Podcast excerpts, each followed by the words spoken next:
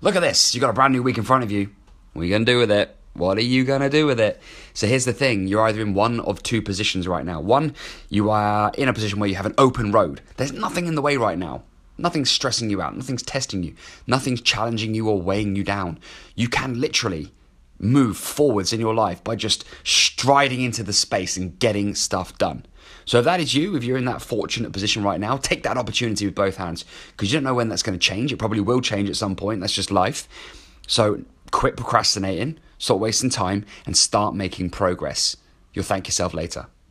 If you're in position number two, it's, it's just the same thing, but there's a block in the road right now. There's like a obstacle you have to overcome. You have to figure out maybe that's a challenge or a test or something that's inconvenient for you, like a an event that you didn't know was going to happen and it just came out of nowhere and happened. Maybe it was a negative emotional experience. Maybe something really life changing and drastic happened. And if that's the case, then you've got to navigate yourself around that. You know, that is your focus right now. Get that out the way. Make sense of it, overcome it, take your thinking to a higher level to be able to understand how that can actually, in a matter of fact, make you stronger more knowledgeable, more powerful. And when you look over your shoulder, you'll know it's still there, but it's gone. It's in the past now. So that's you. That's if that's you right now, that's your challenge just to focus on what you need to do next to get that out the way. Because we want open road. That's the best place to be. You can literally stride on through into that space, feeling the feeling of progression, enjoying all the all the great stuff that comes with making progress in life and moving forwards. And I know that you've got goals. I know that. You're listening to the Super Self podcast after all.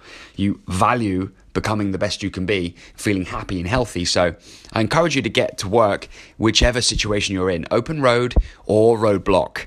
We tend to sit on our butts way too much. So get up and do something. Focus on that next thing, be accountable, and make it happen. I'm interested to know how you're getting on. Remember, contact me anytime at Tommy Gentleman on Instagram and Twitter.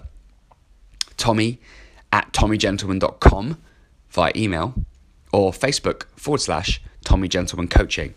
If you haven't already left a review on iTunes, then yeah, go do that now because I love seeing those. That really does make me feel good, you know, and I need that because then it pumps me up ready to make that next episode for you. So if it's helped you and you haven't yet reviewed, if you've been listening to a couple of episodes now and you still haven't done that, then I ask you do that for me because it's great to see that you guys are benefiting from my advice. So here's the motivation for you on a Monday, under three minutes. Go hit it. Wherever position you're in your life right now, go and make it happen.